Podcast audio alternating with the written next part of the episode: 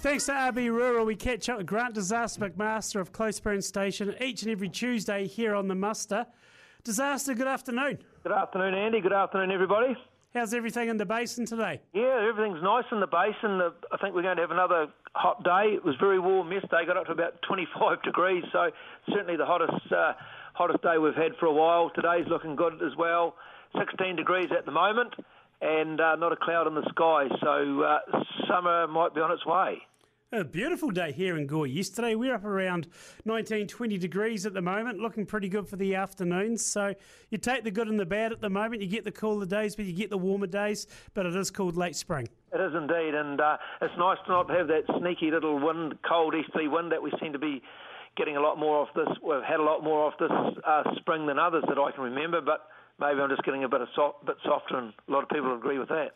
Maybe it's good just not to have wind full stop though. Disaster. It was just playing havoc with, spe- with people's spraying programs. Yeah, it has. And um, I just speaking of pro- talking of spraying, I just look at the at the hill. We've been starting to gather a few sheep off it, and a bit more to do with tailing this weekend. But the uh, I think I'll have to get the helicopter next week to do the, the chemical topping again. It's uh, the the top's starting to get away, so I'd like to be able to nip that in the bud, so to speak, so we'll get the benefits like I, I you know, I've been going on about from the last year. Uh, and I remember this time last year, one of the difficulties was it, it was delayed because of the weather was so windy. And uh, so, touch wood, that it settled down. We had a helicopter in yesterday spraying a little bit of gorse on, uh, mainly on the DOC, our boundaries with DOC. So uh, went up in the in the morning, pointed a few things out, and he had a good day for spraying. I noticed that they were spraying over at Walter Peak and uh, and Cecil Peak, and the little bit he had to do here, he did it last night, but it had been calm all day. So, yeah, you can't wish for more. It's always good to get up in the chopper every once in a while and go for a bit of a look, isn't it? Well, it, yeah, it is. I had to tell a wee fib. I said, we better go and check. There could be some gorse over there, but I we're going along this top, so it just meant that I, I was just seeing if there were any ewes and lambs up there that I'd have to climb up tomorrow to get down, and there wasn't. So, uh, yeah, that saved a bit of bit of sweat. That's called using your nous. Well, yeah, you, you know, smarter, not harder. Absolutely, that's the whole key in this game. Uh, tailing this weekend, though, you're getting organised. You got the crew coming up. Yeah, the usual, um, usual uh, suspects offenders are coming up. So uh, yeah, we'll get that. Uh, we'll meet in the hut on Friday night and get into it Saturday and Sunday. Did a few small mobs that we have around the residence here with horse paddocks and have about 100 ewes around where the houses are and did those yesterday and went over to the uh, Arrowtown block. We took another 100 ewes this year to to lambs. So they're little sort of pokey bits that uh, takes, you know, doesn't take long to tail them, but it's just getting them through other paddocks to get done. So get that out of the way and we'll get onto the course proper on Saturday. So I dare say 10 p.m. curfew when you're in the huts, so you have a good night rest? Yeah, it's very important to have a good night rest and uh, it'll be quite interesting in the hut this year because a couple of the Waikaka lads that always come up, um, they own their own hotel now, so you know, next year we might be able to get uh, might be able to get a cut on the on the uh, refreshments. You might be able to get a mini tanker up there. Oh, now that's going back a few days. Actually, the last publican at Waikaka that ever had a mini tanker was one W.D. Corcoran. What he known, you know, a yeah. legend throughout the uh, throughout the throughout New Zealand in the in the pub game. To be fair, but especially an icon in there in Waikaka. So I think that's a really great story that uh, Waikaka have got behind, their community's got behind, and um, bought the hotel, and I was speaking to uh, uh, Jason Tooth yesterday, and he said they've got a they've got a website out there. It's called Friends of Waikaka Hotel. So if you want to go on and have a look at that, um, and you can still uh, there's still shares to be to be uh, to be bought. And Tooth said they've had uh, you know people from as far as Auckland that have that have signed up. So I think it's a, it just goes to goes back to what we talk about here quite often about communities looking, country people and their communities looking after themselves, taking control of what's happening. So uh, yeah, I see. Was, I had a bit of a laugh when I saw the photos in the paper of the, some of the uh, the shareholders and the, the um, one Sam Concrete Hands, uh, Winslow, Dick Ward.